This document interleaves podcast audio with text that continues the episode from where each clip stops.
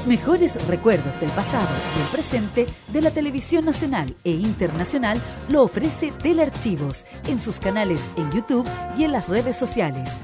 Transpórtate a los recuerdos que dejaron en la memoria colectiva en Telearchivos Retro.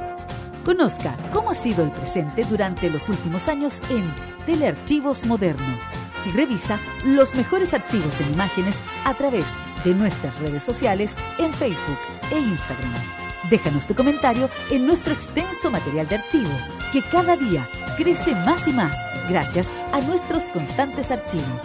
Entra y suscríbete en youtube.com, dale like en nuestras redes sociales y disfruta de estos grandes recuerdos. Telearchivos, rescatando el pasado y el presente de nuestras vidas. Vive esta Navidad 2022 programado con quienes más quieres.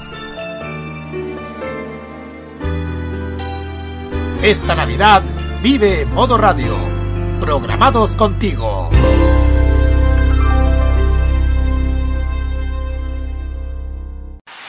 Es momento de unboxing.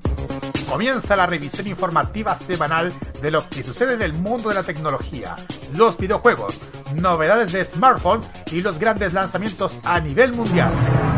A partir de este momento, conéctate en la compañía de Tecnomood en modo radio.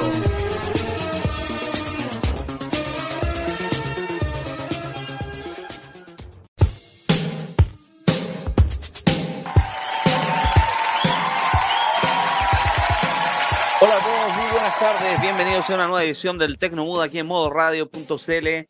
Jueves 15 de diciembre, ya pasamos la mitad del mes, ya no queda nada para este, que este año se acabe, pero primero tenemos que pasar dos barras, barreras, perdón, la Navidad y el Año Nuevo. Pero ya estamos acá una semana más en Tecnomood para poder hablar de tecnología y de cosas modernas y lanzamientos y cosas actuales, porque no solamente vamos a hablar de esas cosas, sino que hoy día tenemos otros temas también. Le presento al panel, hoy día a cargo de sacar la transmisión, por suerte, si no, casi nos quedamos sin programa por culpa de la luz. Don Roque Pinoza, ¿cómo estás, Roque? Buenas tardes. Gracias, Seba. ¿Cómo están, amigos oyentes de Tecnomood? Así es, eh, estamos ya en la mitad de, este mes. Nos termina el año ya. Estamos a 16 días para el final de este año. Y ya llegando, bueno, en un día con inauguraciones y un montón de cosas más. Así que eso.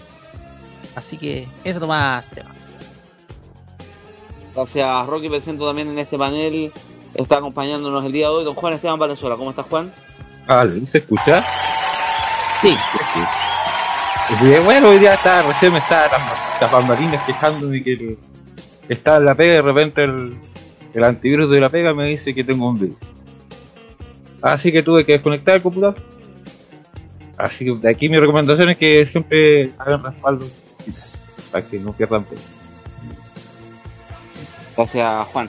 Presentamos también en este panel, no sé si están condiciones ahí, pero está hoy día, bueno, esta semana estaban actividades también nuestra amiga Constanza Sofía, también conocida como Kira. Hola Kira, buenas tardes, ¿cómo estás? ¿Kira? Bueno, Buenas tardes, chiquillos. Sí, que estamos, sí, aquí estamos, chiquillos. Sí, estoy en un evento en estos momentos. Estoy en el evento de Guagua, así que aquí les voy a estar contando cosas y hablando de novedades de qué pasó con Ikea. Bueno, aquí les voy a comentar eso. entre otras cosas. Muchas gracias. Gracias, sí, así están el cierre de la temporada de balance, todo el cierre de año, una de las marcas que estado con nosotros sí. apoyándonos desde hace harto rato, así que ahí tenemos algunos más detalles, porque además tuviste, no la única actividad esta semana, tuviste varias cosas más, pero vamos a empezar de a poco. Claro. Roque, ¿te parece que nos vamos con la música primero para después entrar en materia como diría el dermatólogo? Perfecto, sí. sí. Bueno, ya entendí el chiste. Vamos a Seba. Gracias. ¿Con qué canción arrancamos, Rocky? Que no sé. Que lo tengo. Ah, nos vamos a escuchar. Esta canción es de la película Proyecto X. Creo que es hora de fin de año era reventarse un poco. Nos vamos a escuchar al grupo Yeah, Yeah, Yeahs con Health We Roll aquí en el Tecnomood de modo radio.cl.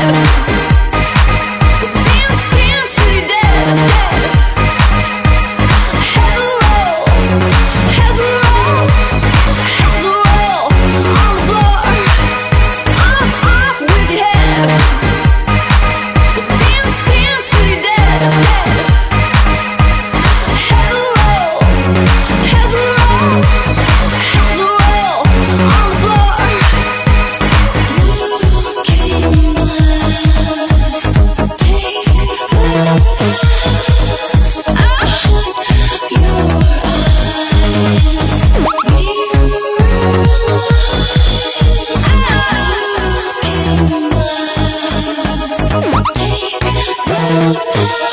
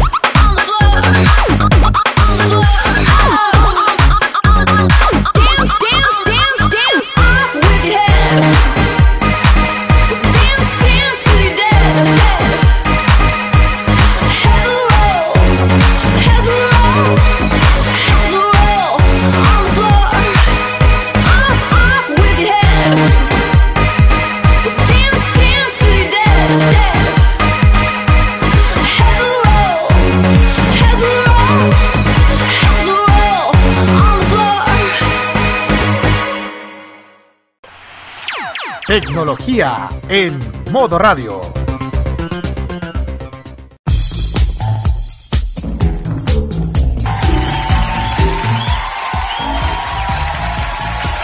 Estamos de vuelta aquí en el Tecnomudo de modo radio.cl.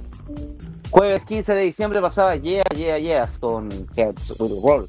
Y vamos a hablar del primer tema de la jornada, aprovechando que está todavía con nosotros la Kira, porque ustedes saben, en el mes de agosto se abrió la primera tienda de IKEA en Chile, esta cadena sueca de productos de mejoramiento para el hogar, que hace rato se venía esperando su llegada a Latinoamérica y llegó de la mano de Falabella.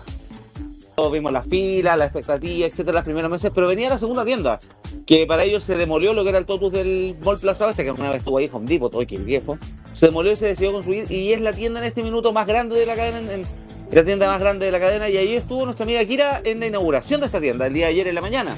Ya, ya está abierto al público, unas pre-inauguraciones para prensa y algunos eh, usuarios de la, del, programa de membresía eh, IKEA Family durante el fin de semana, y, pero ya la apertura en regla empezó el día de ayer.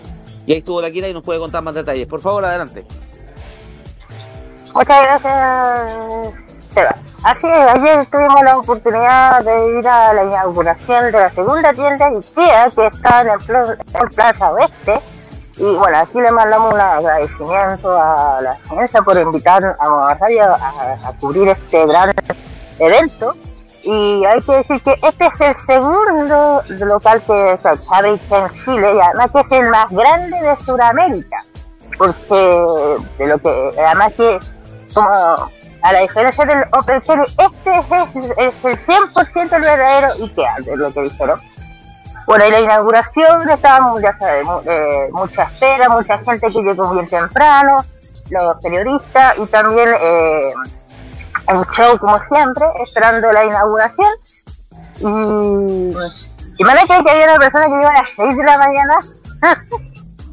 a las 6 de la mañana, sí. Bueno, y bueno, pasando la zona como a las 10, cortaron el, eh, con los embajadores de cada país, el embajador de Chile en Suecia y el Suecia acá, y también con el, jefe, el, el, gerente general de IKEA y también por la alcaldesa de Cerrillo.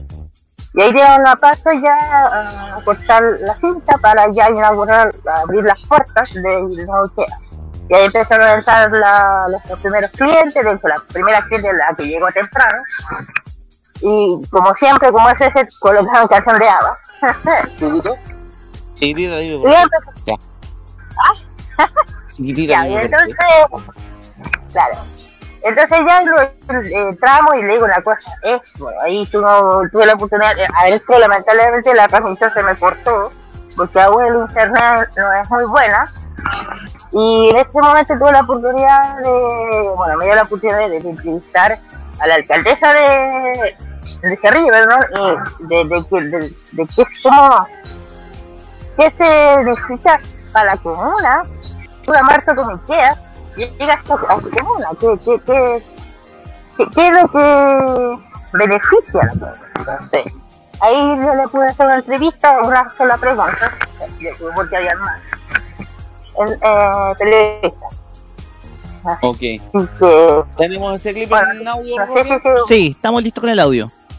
Por favor, vamos a escuchar la pregunta que dale. la entrevista, pequeña entrevista que le hizo Kira a la alcaldesa de Cerrillo, Lorena Facuse, a raíz de la inauguración de IKEA. Por favor.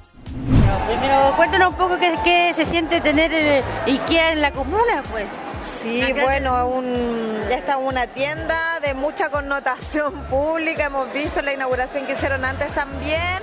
A mí lo que me corresponde desde mi labor como alcaldesa es poder mirar esta oportunidad y poder generar empleo para nuestros vecinos y vecinas que por supuesto, al igual que todo Chile, se vieron eh, afectados eh, por el efecto de la pandemia, del estancamiento económico. Así que en mi rol como alcaldesa es generar alianza asociativa que nos permita dar empleo a nuestros vecinos y vecinas de Cerrillo. Y por supuesto que esto es importante, tener el IKEA más grande de Sudamérica porque se convierte en un polo de reactivación económica.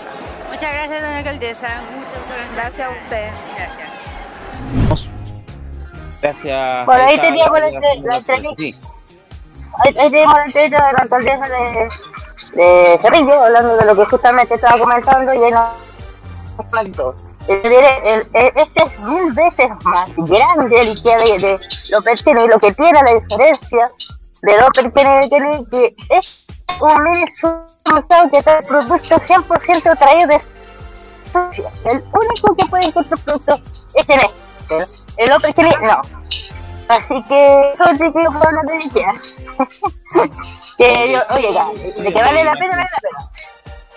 Estoy viendo ahí un par de imágenes de lo que tuviste en Instagram, también un par de fotos que nos, nos comentaste. Sí, lo del mercado sueco, que es algo que habíamos comentado internamente acá en el panel con, con Baños, que era lo que estaba interesado, que hay ahí lo, lo- que hay comida sueca para comprar. Al igual que también un poco el, eh, la tienda Sí. tengo entendido que Claro, la- la- para preparar, a diferencia del otro que solamente resta- había restaurante. ¿O no? Sí, creo que por lo menos tenía entendido. Perfecto, así que interesante, como ya le, ya saben, ya está abierta la tienda o sea, está el restaurante, pero es un auto, es un restaurante como autoservicio, desayuno sueco, almuerzo sueco, todo lo que te diga con el, con, con el país de Suecia. Y además que también el super- el super- ya, La Oye, diferencia es que este es más grande y separa lo que Claro, y además que el, event- el Open el, es más chico, no, no alcanzó a tener lo que tiene el de Plaza Oeste. Entonces, galletas, todas esas cosas. El Son chiquillo 25 mil aquí, metros, son 25 mil metros cuadrados de sí, es muy, muy grande. Así que. Ya, chiquillo, aquí los dejo. ¿Sí? Sí, eh, Kira. Se escucha mal, Kira. No, que pasa es que está con el, está de- dentro del evento, está, y hay No, que, música. que va a comenzar. No, que va a comenzar el evento de Saga. Ya usted dejamos tranquila, entonces que dejamos libertad de acción. Ahí Mm. después nos va a contar cómo estuvo lo de Huawei hoy día en el cierre de año, en la, la época de balances. Mm. Un abrazo, Kira, muchas gracias. Ya, seguimos No, nosotros Kira. hablando del tema, entonces, por Sí, seguimos hablando nosotros del tema. Porque bueno, como ustedes les comentamos, está la segunda tienda de IKEA en Latinoamérica, la primera ya fue la Open Kennedy que se inauguró en el mes de agosto pasado, que ha tenido bastante éxito. La duda que tenemos muchos es si habrán resuelto o estarán en camino de resolver los problemas logísticos que estaba presentando la cadena en su operación, en su operación inicial acá en Chile, porque las primeras semanas, todo bonito, las tiendas llenas, etcétera, pero el reclamo que había de gente que estaba yendo en el último tiempo, la, por lo menos la Open Kennedy, era la falta de stock y la compra de productos en despacho se estaban demorando entre tres semanas y un mes y en algunos casos incluso más. Estaban llegando los despachos cambiados. Ahí se notó más lo que era Falabella que lo de Ikea. No sé si habrán corregido eso de cara a lo que hace la tienda de Plaza Oeste, que ya que ya sea más grande va a tener más disponibilidad de productos en directo. Eso es lo, eso es lo bueno. La cuestión acá es que, a ver, eh, en primer lugar, si uno, uno se fija con lo que es la tienda, son 25.000 metros cuadrados, o sea, gigantesca. Es una tienda que desde luego yo creo que va a abarcar todas las necesidades que tengan los clientes, sobre todo del sector del sector uh, Maipú, Cerrillo, exactamente, Central, surponiente, ya, claro, para el sector y para el otro lado San Bernardo también está Los Espejos.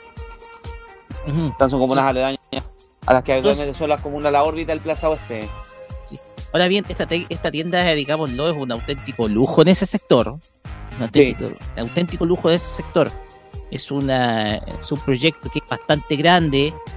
Según estoy viendo acá con información que pesa la voz de Maipú, va a haber más de 6.800 productos, eh, 1.600 puestos de trabajo directo e indirecto que va a dar esta, esta, esta tienda. Eh, y, lo que contó Kira que es el llamado mercado sueco con una variedad de productos que son comestibles que provenientes de, dicho país.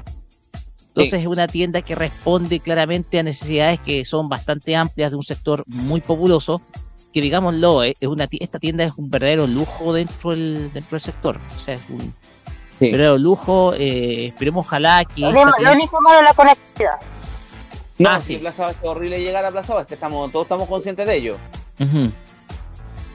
Teniendo el metro Cerrillo relativamente cerca, no hay nada directo de allá. No, solamente micro o taxi. Claro, no, pero llegar en micro pues de Plaza Maipú fácil, pero desde Cerrillo no es más complicado. Pero bueno, son cosas que habrá que ver más adelante. También hay tema pegar también de la municipalidad. Así que. Pero en general está buena la, está buena la iniciativa. La segunda tienda de aquí en Chile. Eh, tengo entendido que la tercera mm, parece que fuera Santiago. Pero todavía no hay nada confirmado al respecto. Podríamos que averiguar. Hay rumores por ahí, dice. Hay rumores, sí, pero sería fuera Santiago a la tercera. Pero ahí vamos a estar viendo entonces, pues todo interesante. Algo me dijeron, pero no estoy seguro. Ya, fuera, fuera de aire lo vamos a, vamos a, a un rato con ese, con ese tema. Así que está todo invitado, la tienda de guía ya está abierta en Plaza Oeste, horario de funcionamiento de ese tipo de horario mall de 10 a, de 10 a 9. Así que Sí, va a ser de 10 a 9 de la noche, excepción de los días festivos. Sí, por eso Así que está ya Plaza Oeste, horarios. Horarios, sí, el local de 10 a 9 de la noche, el restaurante de 9 y media a 8, el bistró de 10 a 9, el mercado cívico de 10 a 9, y los call centers de a domingo de 9 y media a 8 y el área de juegos que está dentro del local está de 10 a 8 ahí. Así que eso. Invitados todos aquí. ¿Alguna cosa más que comentar o nos vamos al siguiente tema? Eh, igual, ya lo hemos dicho bastante, el tema es que esta, esta, esta tienda es bastante grande. No sé cómo será con, la, con respecto a la primera, pero la cuestión acá es que. Eh, em, esta tres veces más que la más grande que la tiene ahí. Ah, ya. Ya. Que mucho más. Tiene mucho más disponibilidad, más, mucho más, más lujo. Y me llama mucho la atención precisamente eso.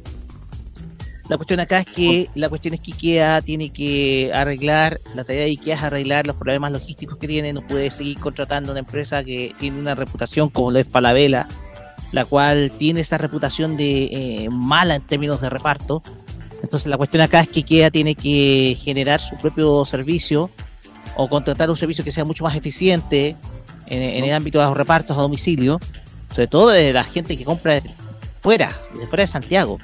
Entonces eh, creo que esa es la tarea que tiene IKEA hasta de aquí, yo creo que hasta el próximo año. que es un problema urgente porque la gente está muy interesada sobre todo en lo que, en lo que ofrece IKEA, sobre todo los productos que son desde provenientes de Suecia.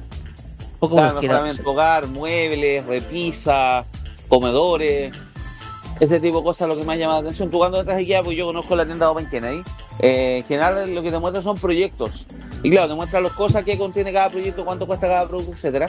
Y eh, el problema de la tienda que, de Kennedy que fallaba que había muchos productos que no había de stock. Entonces metías a la página web y estaba igual. Esperemos que eso se haya corregido, bueno, también depende de otros factores, porque pasamos con un par de camioneros, hay un problema también logístico en algunos puertos, pero eso ya también depende de factores externos, pero hay que resguardar al respecto. Eh, ¿Algo más que comentar, Roque, o nos vamos al siguiente tema? Vamos con la Vámonos con la música, ¿te parece? Sí.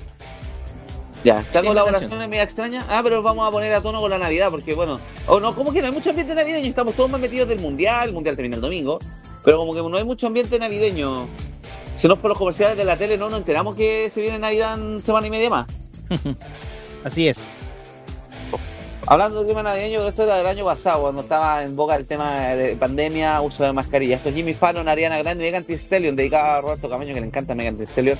Esto, It Was a Mask Christmas, aquí en el Tecnomood en modo, en modo radio.cl.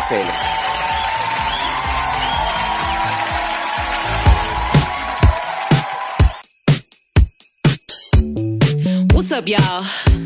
It's Megan Thee Stallion, Ariana Grande, and Jimmy Fallon. Y'all know what time it is. It's time to get those boosters. it was a last Christmas. We stayed in the house.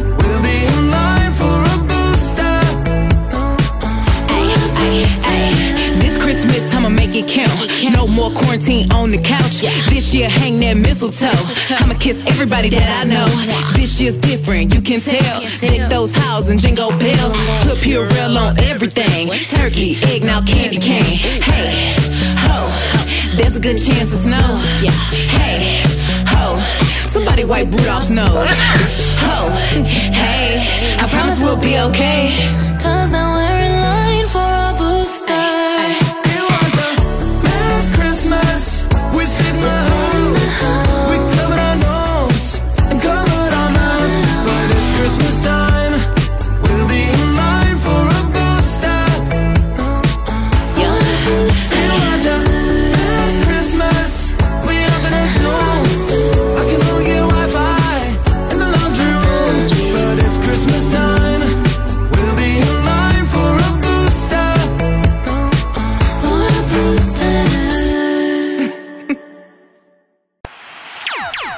Prográmate con lo digital. Modo Radio es para ti.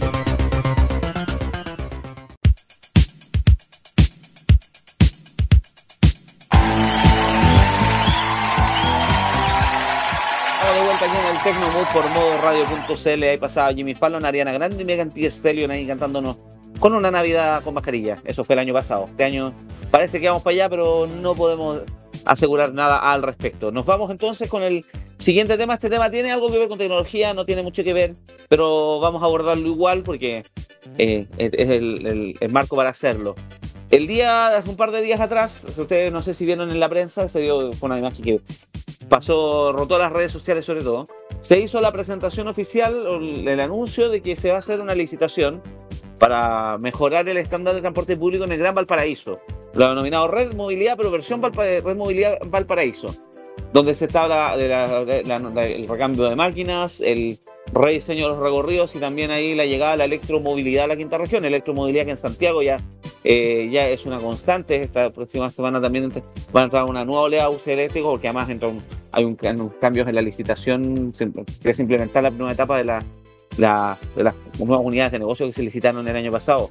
Pero volviendo al tema de Valparaíso, se hizo este anuncio, algo que es bastante esperado por gente de la zona. Cualquiera que vive en la, que vivió vive en la, en la zona del Gran Valparaíso, que a esto me refiero, Valparaíso, Viña del Mar, eh, Quilpue, Villa Alemana, Concón, y también incluimos a Urauma, Placilla, que pertenecen a la comuna de Valparaíso también, pero a veces uno los considera aparte. Que van a tener el gran problema ya del transporte público, que todavía sigue siendo lo que teníamos acá, porque tenemos las micro amarillas en unas liebres chicas, eh, algunas cayéndose a pedazos, muchas, algunas buses reciclados de Santiago, eh, que tienen problemas de frecuencia, problemas de calidad de servicio. Eh, todavía los, conductores siguen trabajando con el sistema del pago por boleto cortado, que es nefastísimo.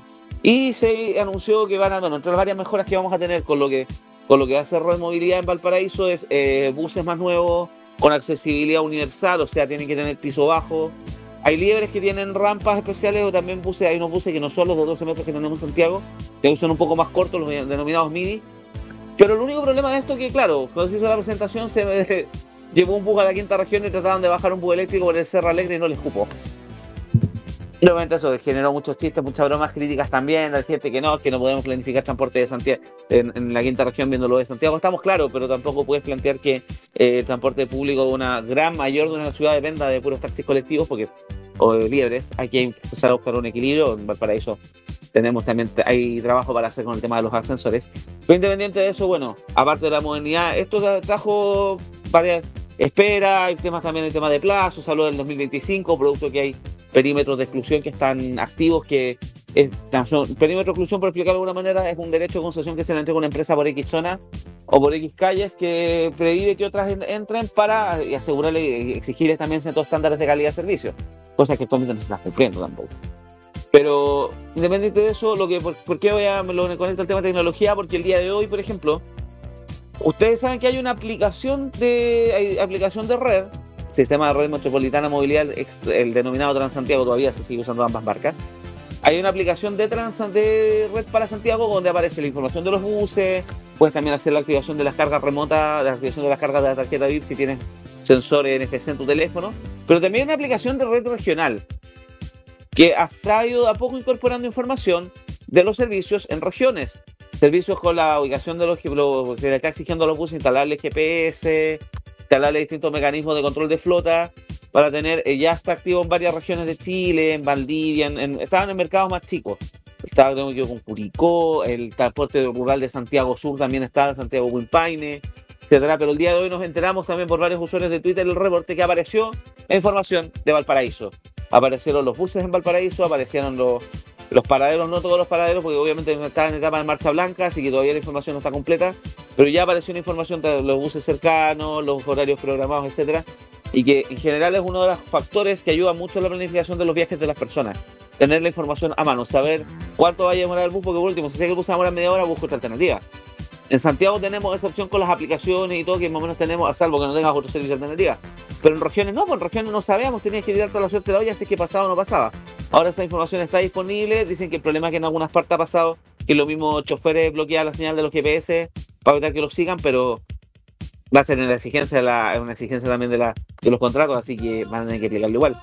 Pero está bien que empezamos a modernizar un poco el transporte público en regiones, no cometer los mismos errores que se cometieron en Santiago, pero tampoco cometer el error de la estática, de mantenernos en el mismo sistema igual por temor a los cambios. No puede ser que por el temor a que les vuelva a pasar lo que pasó contra Santiago con su implementación, que todos sabemos lo que pasó ese año 2007, tengan miedo a poder hacer mejoras sustantivas en regiones. No puede ser que todavía sigamos secuestrados por gremios que tienen altos cuestionamientos por prácticas un poquito eh, mafiosas poquitos de gangsteriles, que hay denuncias, está lleno de casos regiones, los reclamos contra los conductores por el trato los- hacia los escolares, problemas con los horarios, que los buses se esconden temprano, etcétera. Está bueno que estemos modernizando en ese aspecto y no sé, pues hay que esperar ahora, hay harto escepticismo en todo caso lo que pasa en Valparaíso, porque como tercero o cuarto, mucho que se hace un cambio en el sistema, pero vamos a ver si ahora realmente llega a puerto o no esta modificación. Eh, ¿Algo que comentar, Roque? A ver, Roque, el tema de la, de la licitación del transporte público en Valparaíso. ¿sabes ¿Cuánto, en primer lugar, cuánto es el potencial de personas que se movilizan en Valparaíso? Aproximado nomás, al ojo. Déjame, dame uno, voy a buscar ese dato, porque ese dato estaba, déjame buscarlo por ahí. Porque tal vez el Porque también sistema... esa fue una de las críticas que hizo, que el anuncio está hecho a destiempo porque no está calculado la demanda real. Pero igual, no, no, no creo que sea como la demanda que si tenga, por ejemplo, el, el Deporte de Santiago, obviamente, tiene que ser como la quinta parte, la cuarta, la cuarta parte. La cuestión es que, a ver, la opción que te ofrece, eh, la opción que te ofrece esto, principalmente te va a ayudar a algo que es necesario en el transporte público en este país, que es la mo- modernizarse. Sí o sí modernizarse no podemos seguir teniendo todo, pero todo tiempo liebres de hace 20 años movilizándose en, las calles. El tema acá es que lo que lo que hacen los empresarios del transporte, sobre todo eh, a nivel comunal, es invertir poco y tratar de agarrar harto.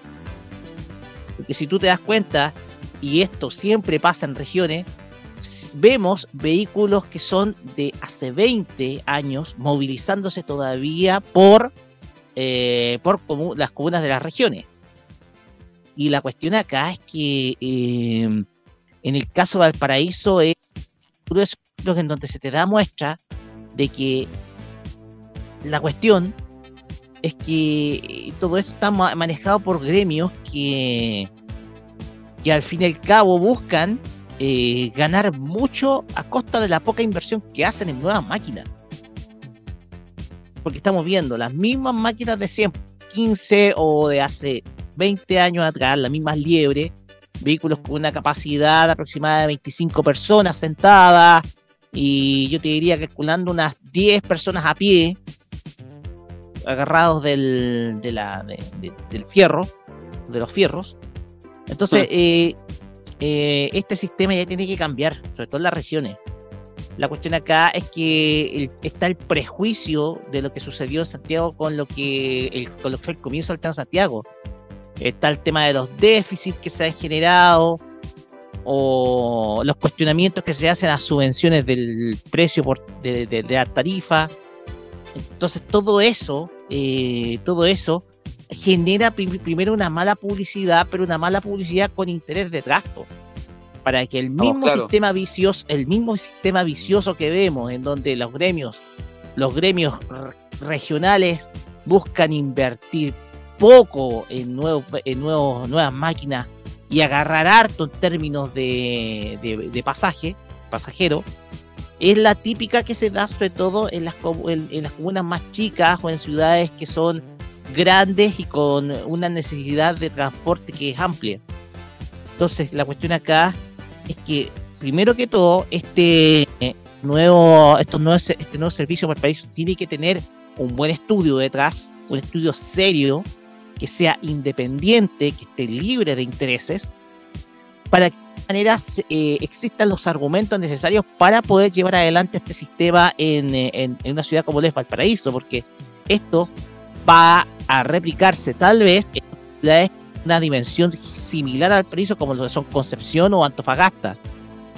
La cuestión es que esperemos que ojalá pueda fortalecer esta medida con un buen estudio, con un, con un trabajo académico independiente y desde luego no está de más decirlo, no hacer caso a lo mismo de siempre.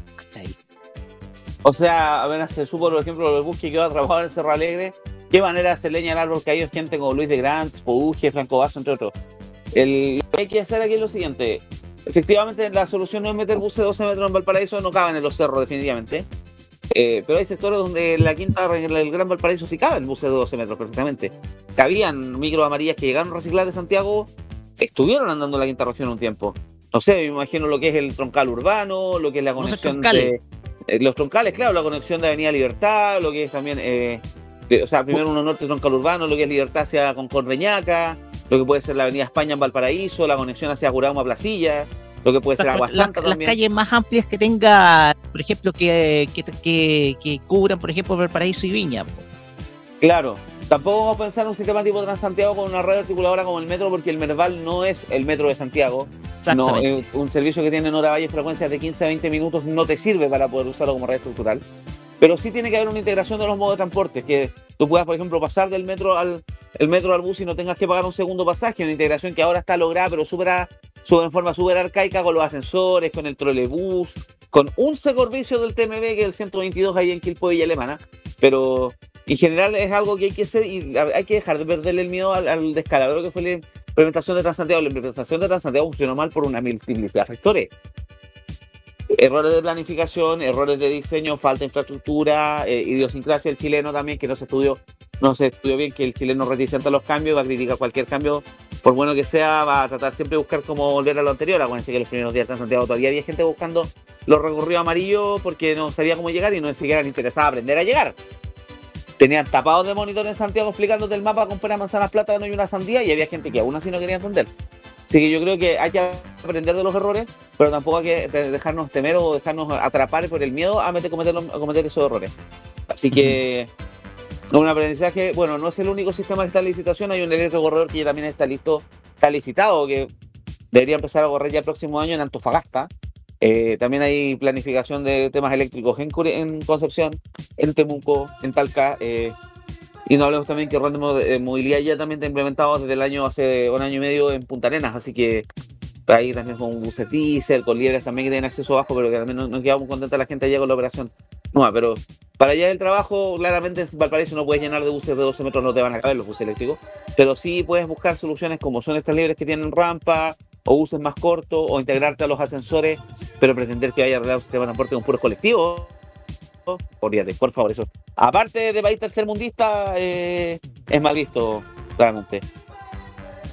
Así La que, la cuestión ¿algo más que comentar? ¿Sí? Y la cuestión es que la, eh, hay que perder el miedo, claro está, a implementar nuevos, eh, nuevas cosas. Se necesita una urgente modernización del transporte público en, en las ciudades más importantes del país. Como yo ya lo dije, no se puede seguir con máquinas de hace 20 años, que es la filosofía, claro está, de estos empresarios del transporte, que es invertir muy poco y tratar de agarrar harto. Bueno, eh, en, en los bus- buses interurbanos eh, hemos visto que hay empresarios que todavía no usan máquinas de hace 20 años, ¿cachai? Buses Está grandes. las- los water que ya Turbus, los re, que te contra dio como caja, están ahí pintados, o los de, tu- de los de Baja Pullman, todavía están ahí dando la batalla en algunas rutas chicas, rurales. Servicios poco demandados, pero no, sí. En general. El caso, eh, sí, en regiones hace falta y hace falta perderle el miedo a las mafias del transporte. O sea, no es solo caso Viña del Mar, para eso todos sabemos, hay un nombre ahí que destaca, que no lo vamos a mencionar por respeto a nuestro compañero, pero, eh, pero también en regiones, yo que viví un tiempo en Rancagua, en Rancagua el transporte público horrible. Es Fatal. todo depende de, los, Fatal. depende de los colectivos, pero la conectividad dentro de Rancagua es pésima. Y claro, el tema es que lo que un poco el miedo que nosotros lo comentaban en el grupo chiquillo, el miedo que tenemos algunos es que empiecen a concentrar demasiada energía en meterle lucas y inversión a las ciclovías, pero no olvidemos que hay mucha gente que no utiliza bicicleta porque no sabe andar en bicicleta, no tiene la- el estado físico para hacerlo, o lisa llanamente para su eh, flujo de movilidad dentro de una ciudad no le sirve la bicicleta. Mira, si y es lo que pasa en cuenta, Rancagua, en Rancagua han invertido cualquier plata en, en ciclovías, pero pucha, hay gente que le- no le sirve, ¿no? Pues, mira, el tema acá es, para tener multimodalidad, ¿sí? sí, el tema es que en Rancagua tú no puedes tener una calle como Carroll como lugar donde subida de pasajeros. Si tú te das cuenta. Ocar, la calle O'Carroll en Rancagua es una calle que es muy estrecha, muy pequeña, no digamos pequeña, pero muy estrecha, y ahí pasa todo el transporte público que va hacia el sector poniente de la ciudad.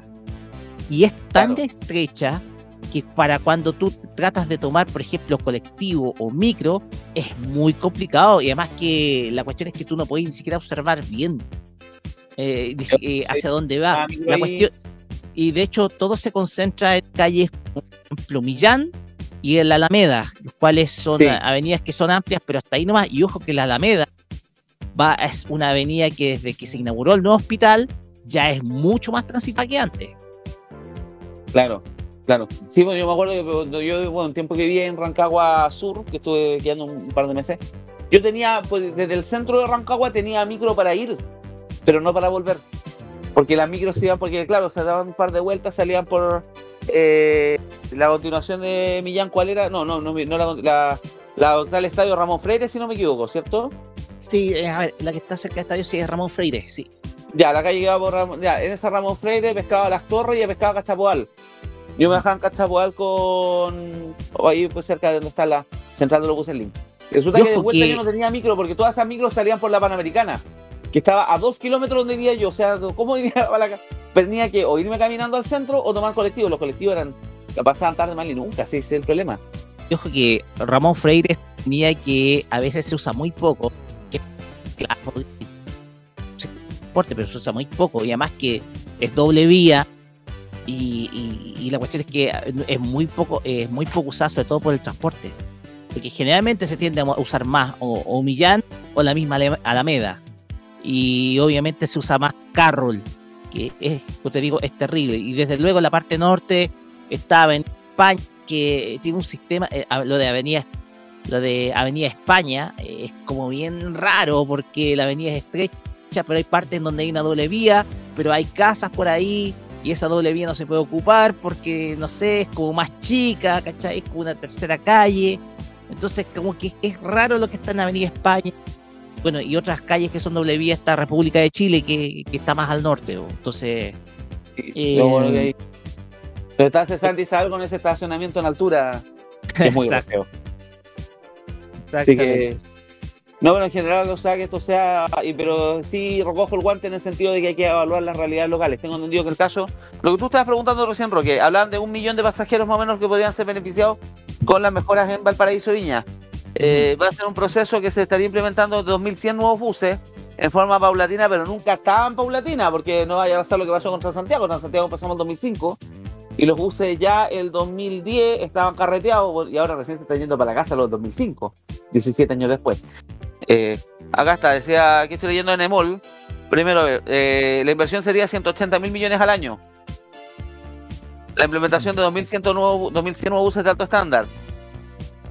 Eh, también la última licitación fue el 2006, se ratificó el 2011. Una de las clases de la participación ciudadana, al inicio de la licitación se va a la recolección de información e insumos desde la población que utiliza el transporte público día a día, las famosas encuestas origen-destino. También el tema del pago por cobro electrónico, eh, buses de piso plano, sean eléctricos, USB, Wi-Fi, aire acondicionado. En general, el Wi-Fi y el USB es lo menos ocupado de los buses. Vivimos en un país donde los planes de telefonía móvil son muy baratos. No tiene Wi-Fi, no tiene mucho sentido. El puerto USB la gente no lo usa por un tema de seguridad, porque es tener el teléfono expuesto a que te lo roben. Lo que sí la gente agradece en los buses de redes es el aire acondicionado y que funcione bien. Ojo con eso, porque estamos gastando eh, mucho esfuerzo que en el Wi-Fi, Wi-Fi, Wi-Fi en general funciona. La mayoría de los buses no está activado y los que está activado funciona pésimo. ¿Qué más también Oye. tenemos? El, ¿Ah? Y, y en los USB, eh, en las micros, como USB público, yo jamás, jamás, jamás me me pondría mi. Ninguna cosa mía en ese puerto. ¿no? ¿Quién, sabe qué hay? No, Porque- no sé. También, bueno, aquí hablan de mejorar las condiciones de los conductores y hablan de más o menos un millón de pasajeros que podrían verse beneficiados con el cambio de licitación. Pero como te, te digo, lo- si empezamos a analizar lo que la gente agradece de lo que es la mejora de Transantiago a red, que en términos prácticos es solamente el cambio de color y el wifi. En algunos casos ahora recién vamos a empezar con los cambios de empresa. El aire aire acondicionado se agradece. El aire acondicionado, lo, que- lo que más se agradece y es lo único que realmente funciona.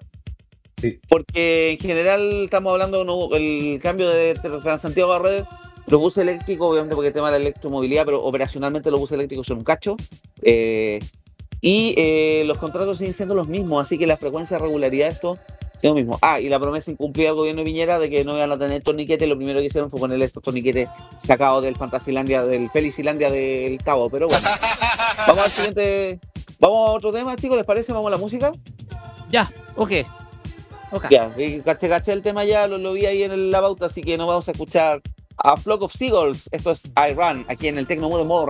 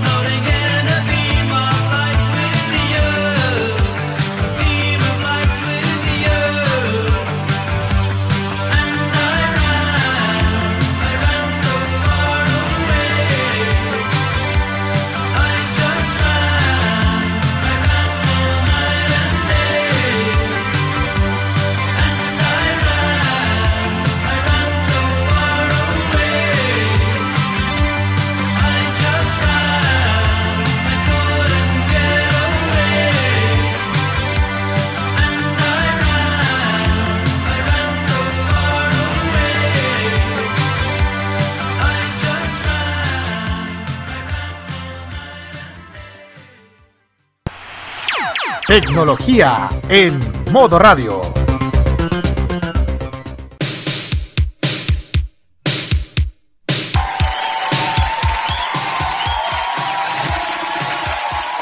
Aquí en el Tecnoboot por modo radio.cl.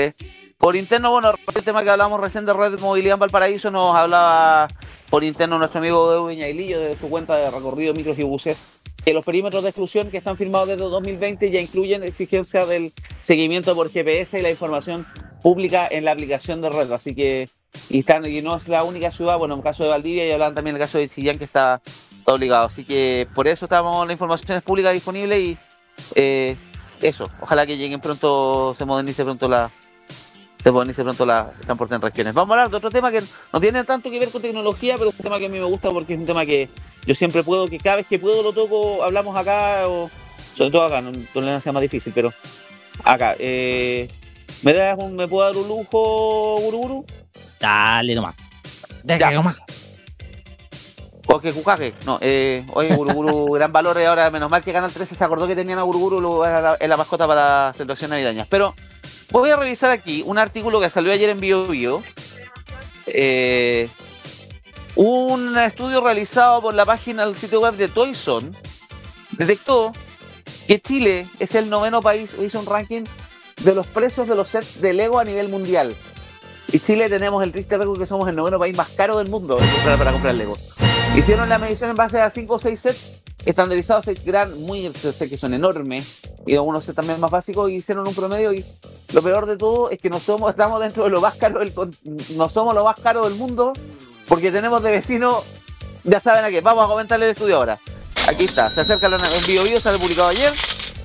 Se acerca la Navidad, una fecha en que los niños le piden su juguete favorito, el viejito Pascual. Entre otros, las piezas de Lego, las que según el estudio tienen diferencias importantes de precio en algunos países. De acuerdo al sondeo, la desigualdad en el valor de las piezas supera el 700% en otras partes del mundo. Chile está en el noveno puesto de naciones donde es más caro adquirir un Lego. Aquí está. La empresa danesa cuenta pequeña historia sobre la economía mundial. El precio del Lego difiere según el país donde se compre, de acuerdo a un estudio de The Toy Zone. Así el sondeo encontró una diferencia de 744% entre el precio del promedio entre los mercados más y menos costosos del planeta. Pusieron, ¿cómo lo hicieron? Agarraron 8 sets, entre comillas, 8 sets masivos, eh, sets populares en aproximadamente 200 países y midieron su precio. Varios de estos sets, mirando yo el tipo que son, son sets que son muy caros, que son muy grandes. Salvo el último, pero por ejemplo, Lego Star Wars AT-AT, que son estos robots tipo mamut gigantes que caminan, el código 75313, el Lego Architecture del Taj Mahal, que también es un set grande, 21.056, otro set que es muy grande y que es carísimo, que hermoso. El del castillo Disney, 71.040. Está también el castillo de Hogwarts de Harry Potter, el 71.043. Está el Lego Super Mario Nintendo Entertainment System, 71374, que lo tengo. Lo tengo, lo estoy viendo acá con una tele con una consola, es muy lindo y es muy complicado armar. Y yo lo compré más barato porque lo compré con los retiros de la FP antes que subiera. Eh, Lego Ninja Go City Gardens, que también es un set que es una especie como de torre de cinco pisos con mucho detalle porque está empezado en la serie, en la franquicia Lego Nin- Ninjago. Lego Marvel Daily, Daily Bundle 76178. Y aquí está el más barato, que es Lego Medium Creative Brick Box 10.696. Luego los encargados sumaron el valor promedio para cada territorio, convirtieron los resultados a dólares y calificaron las cifras finales. Acorde a los resultados, el sitio más barato del mundo para comprar Lego es Bélgica. Pensaba que ser Dinamarca, ¿no? Bélgica. Precio promedio es de 269 dólares, al contrario, un poco más de 250 mil. Pero el más caro, el Lego más caro en este mismo ranking, ahí viene en tiempo. Un país que empieza con A. Nuestro vecino. Y Argentina, 2.270 dólares en ese promedio. Por otro lado, Estados Unidos está justo al medio porque el set promedio cuesta 349.000 y en Dinamarca el segundo lugar más barato de Europa y el cuarto más del barato del mundo con 287.000. En Chile está el noveno puesto de los lugares donde el Lego es más caro, solo detrás de otros sudamericanos como Argentina, Brasil y Colombia. Chile, el precio promedio de 621.000 dólares, 621 dólares, o sea, un poco más de 600 lucas. Acá estoy. ¿Por qué se da esta diferencia? Explican aquí. Principalmente aranceles de importación e impuestos específicos. En el caso, por ejemplo, de Argentina, enfrentan una serie de desafíos cuando intentan adquirir sus juegos debido a la alta inflación y las restricciones de importación. Igual que en otras partes del mundo, dado que Lego se compra en otros países, no solo tiene que pasar por aduana y enfrentar problemas de envío, sino que también los compradores pueden experimentar variaciones en el tipo de cambio y costos de exportación, lo que juega un papel en el precio final. Acá yo estoy mirando una infografía. En Paraguay, por ejemplo, un set de promedio es de 429 dólares. En Estados Unidos de 340. En Estados Unidos más barato que Canadá. O sea, más caro que Canadá. Canadá 294 dólares promedio. En Rusia, Mira. bueno, Rusia hay que también considerar el, todo el tema, todo el tema geopolítico. 601 dólares. Estamos más, más, más arriba que Rusia. Eh, Brasil 652 dólares. Pues, En Latinoamérica en general lo más barato es Paraguay, dentro de lo que se midió en el estudio es Paraguay, El Salvador, o sea, bueno, sí, el problema que yo me, no, todavía no venden el set de la Mara Salvatrucha, perdón. Eh, en general los más baratos, eh, la, Latinoamérica es eh, Paraguay y El Salvador con 430, 29, 30 dólares, Guatemala, México 447. Eh, a nivel de Europa, bueno, el más barato, como le decíamos, es Bélgica. Eh, Croacia, 278 dólares. Austria, 293. Eh, aquí está Suecia, 336. Uy, qué caro de Suecia. Suecia está al lado de Dinamarca. Bélgica, 269 dólares. Claro, Francia, 352. eh, Islandia, 457. Reino Unido, 405. Ir- República de Irlanda, 353. España, 342. Portugal, 339. Lo mismo que Suiza. Marruecos, 757. Italia, en Rumania también es barato, 300 dólares el set. Australia también está 379 dólares. Japón, cacha, Japón es barato, 282 dólares. Nueva Zelanda más barato que Australia. Está bien interesante este ranking, pero sí, siempre ha sido un tema el tema del precio del Lego en Chile. Yo, ¿por qué tengo costos tan caros en un país tercermundista como este? Por Dios. ¿Por qué? Bueno, hay gente que gasta plata en consolas y todo. Yo, bueno, el Lego hace tiempo que en todo caso, no. Los últimos Legos que compré fueron los sets de la caja de, y de piezas sueltas y la caja de almacenamiento en Ikea. Porque estábamos hablando recién, conectando los dos temas. Eh, pero en general, ¿sabes qué? No deja de ser llamativo, siempre ha sido un factor el tema del Lego en Chile. Hace aproximadamente tres años cambió la, importadora.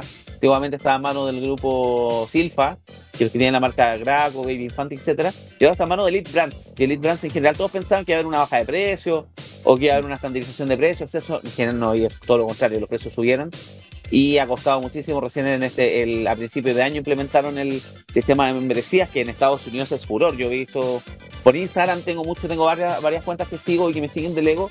eh, y también me he enterado hoy que son el sistema de membresía donde te regalan sets, te regalan algunos eh, como piezas extra, eh, tienes, vas acumulando puntos, acceso a distintas ventas especiales o preventas exclusivas. Y en Chile nada de eso. Y pagamos un ojo la cara y no están tocando el otro, sí. Bueno, esos son los costos de vivir en un país que estamos literalmente cayéndonos del mapa, como dicen los argentinos, como nos molestan. Pero bueno, por lo menos nosotros pagamos un cuarto de lo que están pagando ellos por el mismo set de Lego. Por eso también en- los argentinos también una de las cosas que compran harto en Chile, eso es que no somos tan baratos. Pero bueno, está interesante este estudio para analizar también una forma bueno. de analizar la economía. En general, el Lego se usa harto para medir economía. Eh, también porque una de las que se ha hablado siempre, una de las inversiones a largo plazo que se recomienda es comprar set de Lego sellado. De Lego muy raro. ¿Por qué? Porque los sets una vez que se retienen de la venta, los precios cosas darse una vuelta en eBay. Los precios se disparan. Yo hace rato que andaba buscando, hace unos años atrás, la casa de los Simpsons, que la tienda Lego llegó hasta las 200 lucas en su minuto. Cuando yo la quise comprar, estaba, estaba agotada porque ya la habían descontinuado. Anda a buscarla a eBay, no baja las 500 lucas. Pesos chilenos. Lo mismo pasa con otros sets de Lego, ideas como que, que yo siempre quise que el de la casa en el árbol, el de los piratas de la Bahía Barracuda, que también está retirado, que antes costaban, esos sets costaron 200 lucas en su momento, precio normal, 200 lucas, 220 lucas, y ahora 400, 500 dólares al tiro. Y te vas a dar una vuelta en Amazon y va a ser lo mismo. Y ni hablemos de sets más antiguos que superan los miles de dólares. En general, eh, es bien escaso y tú te ves después en internet muchos sets de los 90 que en general son muy buscados por los fanáticos porque tienen una estética que es muy Lego, eh, un poquito más, más, más pegada a los orígenes, muchos se- sets de Lego System de los 90 y tú te das cuenta en internet que son carísimos. Por lo raro que son y porque después nunca después se, se hicieron los trenes de esa época, los sets este, espaciales, eh, los sets de ciudades, los, sets, de, de niñas, los paradisas que ese minuto era. Así que en general lo dejamos ahí, dejamos ahí el, el tema para el estudio y espero cambiarme un país más barato. Espero que Lego alguna vez nos ofrezca hacer review de productos. Yo me ofrezco feliz hacerlo y tengo experiencia, así que lo he hecho también en eh, unboxing y temas en Instagram. Si invito a la gente de Lego, por favor, nos considere a modo radio para poder hablar de estos productos. ¿Algo más que comentar, Roque, o nos vamos al bloque de noticias cortas? Vamos a hablar Prográmate Ya. con lo digital. Modo Radio es para ti.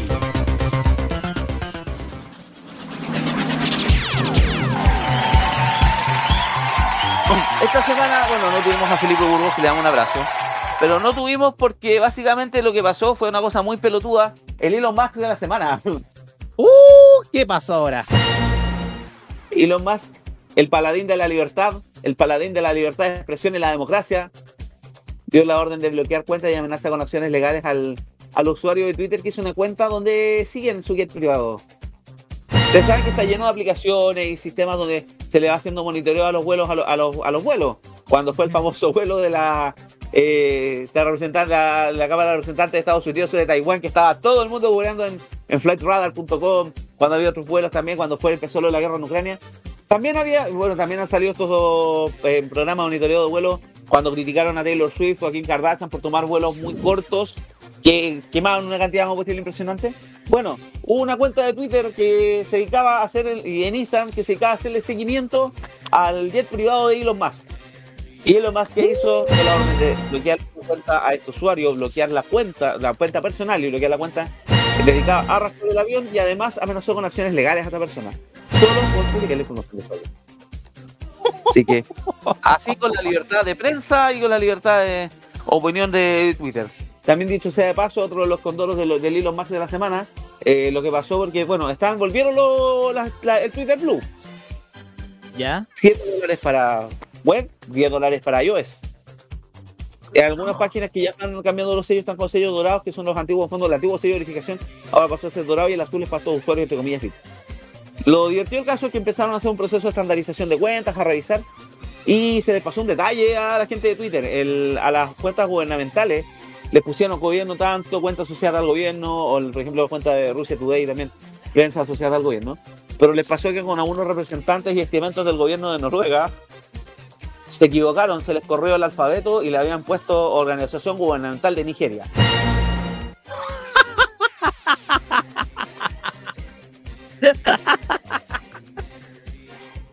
Cosas que pasan, eh, gente que se le corre el mapa. Canal 13 otro día publicó la bandera de Serbia en vez de Croacia, cosas que pasan, pero a nivel, a ese nivel de Twitter me parece que es un poquito sí, me acordé de la de Canal 13. Pero bueno, ¿qué, ¿qué se puede esperar? Esta empresa está administrada, es un despelote, un despelote lo que es. Aquí está la noticia, el irónico tweet del gobierno de Noruega.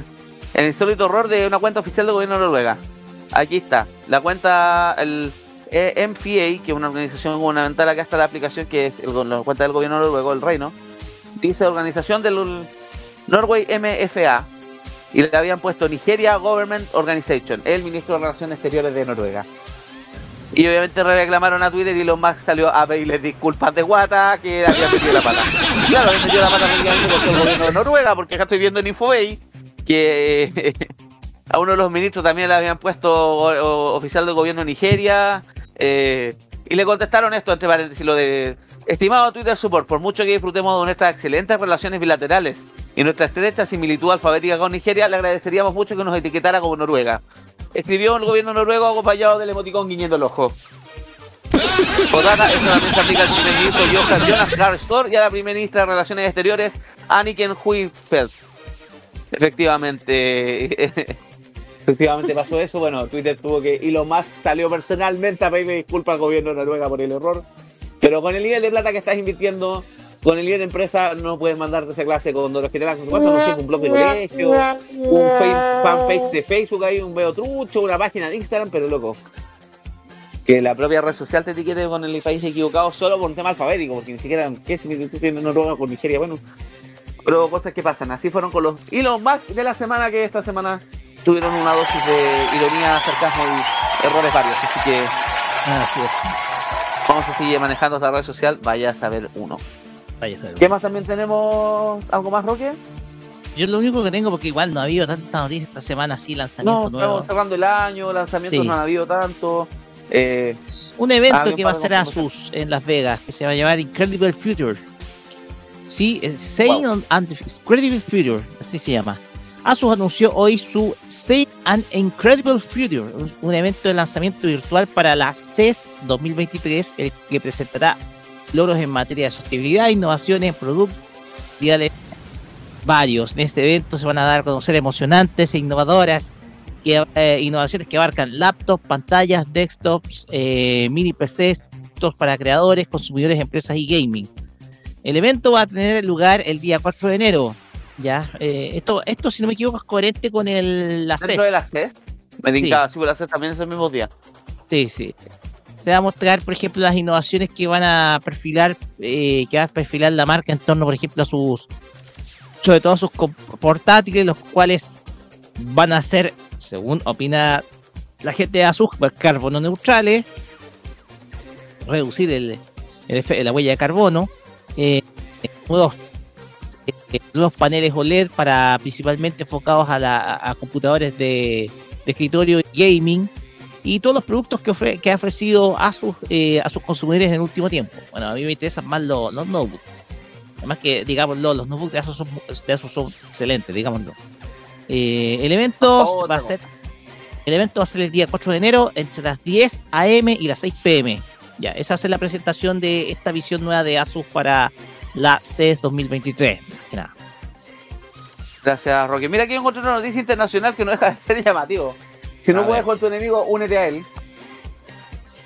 Samsung transfirió algunas de sus patentes en Estados Unidos a Huawei. Pero ojo, que es una estrategia que están teniendo porque Huawei también está haciendo traspaso de patentes a, a Samsung de vuelta, con vivo, con otras más. Hace un poco reportaron que Huawei eh, alguna licencia de tecnología 5G la transfirió a Samsung y ahora se reporta que al revés. Samsung transfirió algunas de sus patentes en Estados Unidos a Huawei. Dice que esto es parte de un acuerdo de licencias cruzadas entre Huawei y, y la firma surcoreana. Transfirió 98 patentes a Estados Unidos a Huawei. Eh, en 2019 fue al revés. Eh, ya lo habían, en, en- no, en 2019 ya habían transferido 100, habían transferido 81 y ya llevamos 179 patentes. Eh, principalmente era para evitar problemas de disputas. Estas fueron referidos, incluyen algunas relacionadas con telecomunicaciones, carga, cámaras de smartphone y pantalla y tecnología de pantalla. ¿En qué, Ah, en qué contexto empezó. se da esto, Seba? Principalmente para evitar eh, es para evitar líos legales, para evitar peleas, peleas legales. Como ya en fondo Samsung con Huawei no pueden competir en el mercado norteamericano, prefirieron hacer eso para evitarse problemas. Claro, como ellos venden como Huawei, eh, ya como el pasó a ser el primer com- competidor, ya no es el competidor principal. Ahora solo venden smartphones básicamente en China y en algunos países europeos. Por tema de todos los eh, bloqueos que tenía a nivel nacional. También ellos firmaron también el tema de la licencia de las patentes cruzadas con Oppo y otras 19 marcas. Principalmente para evitar conflictos legales y favorecer un poco la inversión cruzada o favorecer un poco también la, la inversión en tecnología en estos países. Todos sabemos los problemas que tenía Huawei en Estados Unidos. Son hartos. Y hablando también de empresas chinas, eh, esta semana el Congreso estadounidense llegó a un acuerdo, llegó fue fue un, un proyecto de ley para prohibir el uso de TikTok en dispositivos gubernamentales. En Estados Unidos. Uf, di- cuente más, cuente más, porque esto será interesante. Voy a buscarlo porque yo lo vi ahí, déjame buscar. Será interesante esto, porque la plataforma ha tenido mucho auge y, y- y ustedes saben Aquí que acá Chile tiene una cuestión muy especial. Estoy leyendo portada información de Infobae. El Senado de Estados Unidos prohibió TikTok en dispositivos oficiales utilizados por funcionarios de gobierno. Varios estados como Texas, Alabama o Tennessee han hecho lo propio a nivel estatal, mientras que territorios como Indiana han presentado demandas contra ByteDance por supuestamente permitir el espionaje chino. Aquí está, el Senado de Estados Unidos aprobó este miércoles, o sea, ayer, prohibir la aplicación TikTok en los dispositivos oficiales de empleados del gobierno federal. Sin embargo, la norma debe convertirse, deberá ser aprobada en la Cámara de Representantes para hacer ley. La decisión llega después de que varios legisladores, tanto demócratas como republicanos, hayan sugerido que los datos recopilados por la popular aplicación de videos pueden llegar a manos del régimen chino. TikTok, que es propiedad de la empresa, chilen- de la empresa china ByteDance, ha asegurado en varias ocasiones que no comparte datos de sus usuarios con las autoridades del país asiático. La norma aprobada este miércoles por la Cámara Alta impediría la descarga de la aplicación en cualquier dispositivo utilizado con fines laborales por funcionarios del gobierno federal. Varios estados como Texas, Alabama, Tennessee han hecho lo propio a nivel estatal, mientras que territorios como Indiana han presentado demandas contra ByteDance por permitir supuestamente el espionaje chino. En 2019, como parte de su estrategia de aumento de presión a China, el entonces presidente Donald Trump dio un ultimátum a TikTok para que traspasara sus operaciones a empresas estadounidenses si no quería ser prohibido en el país, algo que sin embargo no terminó ocurriendo y al día de hoy la aplicación sigue siendo propiedad china. TikTok tiene más de 100 millones de usuarios en Estados Unidos y se ha convertido poco tiempo en una de las redes sociales más populares del mundo, especialmente entre los adolescentes. A principios de mes, el director del FBI, Chris Wray, se reiteró la preocupación de su agencia hacia TikTok en materia de seguridad nacional, advirtiendo que el control de la popular aplicación podría caer en manos de un gobierno chilo que no comparte nuestros valores. Al FBI le preocupa que las autoridades chinas tengan la capacidad de controlar el algoritmo de recomendación de la aplicación, lo que les permitiría manipular el contenido y si quieren usarlo para operaciones de influencia. Agregó que China podría usar la app para recopilar datos sobre sus usuarios que podrían usarse para operaciones transnacionales de espionaje. Todas esas cosas están en manos de un gobierno que no comparte nuestros valores y que tiene una misión que está muy en desacuerdo con lo que es mejor para los intereses de Estados Unidos. Eso debiera preocuparnos, advirtió Ray en una audiencia a la facultad, la facultad Gerard Ford de Políticas Públicas de la Universidad de Michigan. Preocupaciones son similares a las que él planteó el mes pasado durante audiencia en el Congreso cuando surgió el tema. Se suman a otras afirmaciones similares en Washington sobre la aplicación. Y que también estamos, estamos teniendo noticias con TikTok. Habíamos perdido un poco eso, sobre todo con el cambio de presidente, como Joe Biden había relajado, había relajado los el buen chileno relajado la vena con TikTok con Huawei, a pesar de que Huawei no le va a bajar las sanciones. Es más, creo que les aumentó, está empezando a aumentar más sanciones en China. Pero bueno, se veía venir esto en general. No sé qué tendrá de cierto eso, quienes siempre los chinos lo acusan de, de, de usar de espionaje como si los gringos no usaran, no hicieran lo mismo con sus aplicaciones. Eh, Google. Sí. Hola Google. Hola Meta, ¿cómo estás? Otra meta. Me hablamos de Twitter, ahora bueno. A Twitter para seguir dándole en el piso. Sería todo por hoy, ¿cierto, Roque? Sí, sí, porque ya no tenemos información. Ya, pues sería todo por hoy. Vamos cerrando entonces, vamos informando lo que se viene. Para a continuación, K-Mod. A las 9 Ah, igual. Así es, eh, te digo el tiro, te digo el tiro de que se va a tratar esta semana, porque yo tengo la información por acá, tengo la información por acá. eh, a ver, hoy día K-Mod va a tener un programa, va a tener unos últimos programas del año. Ya después van a, van a, van a llegar los los de, eh, K-Mod de verano y va a estar dedicado a The Voice, un programa especial en donde se- es el último programa del año, donde se va a tratar principalmente de la agrupación The Voice, la cual se va a contar eh, principalmente su historia y muchas otras cosas más hoy día a las 9 de la noche. Luego, Gracias, Roque. Después de eso tenemos mañana el Pop a la carta de Jaime Betanzo con lo mejor de Francisca Valenzuela, por lo que tengo entendido. exactamente, la historia de Francisca Valenzuela. Y después de eso, el último episodio de modo italiano de la temporada regular, donde vamos a revisar los, una de las mejores cosas que sonaron en la temporada 2022 del programa y ya también aporta lo que se viene para el verano y la preparación al Festival de San Remo y modo San Remo que se viene en- durante enero, parte de enero y ya la primera semana de febrero. Después de eso tenemos el sábado Farmacia Popular. Así es, vamos a tener eh, nuestro programa tradicional, vamos a tener informaciones, todas las novedades que trae Crunchyroll para el próximo trimestre, el próximo, la próxima temporada de anime, todo eso y otras informaciones este fin de semana, además de un pequeño homenaje a Kira Ichiro Mizuki, quien falleció este, esta semana, el, unos hombres detrás de, de los clásicos de, por ejemplo, Massinger Z y otras canciones de los animes del 70 y 80, todo eso lo vamos a tener el sábado en la farmacia. Gracias, Rocky. Y el sábado también a las 9 y cuarto, 9 y media de la noche, capítulo final de temporada también de The Weekend by Tolerancia Cerdo con la premiación de los Pick Choice Awards de formulario aún disponible en Google Docs. Ahí lo hemos publicado también en la página, en nuestras cuentas de Twitter, así que pueden ahí participar y sumarse para escoger lo mejor, lo peor y lo más crítico del 2022. Y sería todo por hoy entonces, por Roque, porque ya, no, ya también ya se nos van acabando los programas. Así, Así que nosotros Tecnomood la otra semana vamos a estar lo más seguro porque vamos a parar en el verano, pero todavía no porque hay evento, hay un evento la primera semana de enero que vamos a, tener- vamos a cubrirlo, así que por ahora vamos a seguir en- al aire un par de semanas más. Nosotros volvemos el próximo jueves a las 7 y media aquí por modoradio.cl, por las aplicaciones de streaming, por el Twitter y también por Energic. Gracias Así es. Roque, gracias Juan Esteban que estuvo un rato con nosotros, gracias a la Kira, que la Kira estaba en el evento de Huawei ahí, cierre de año, donde están comiendo, comiendo y pasándolo bien de lo lindo. Así que nos vemos nosotros, un abrazo, Vemos. enorme, cuídense, chau.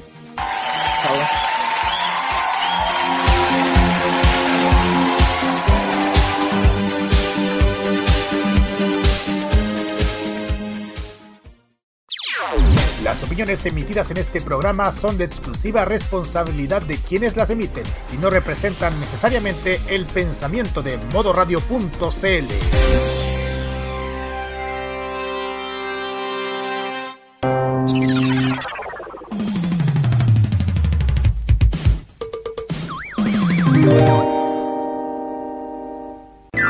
la paz y la salud sea el mejor regalo para ti y toda tu familia. Son los sinceros deseos de modoradio.cl. Vive Modo Radio, programados contigo.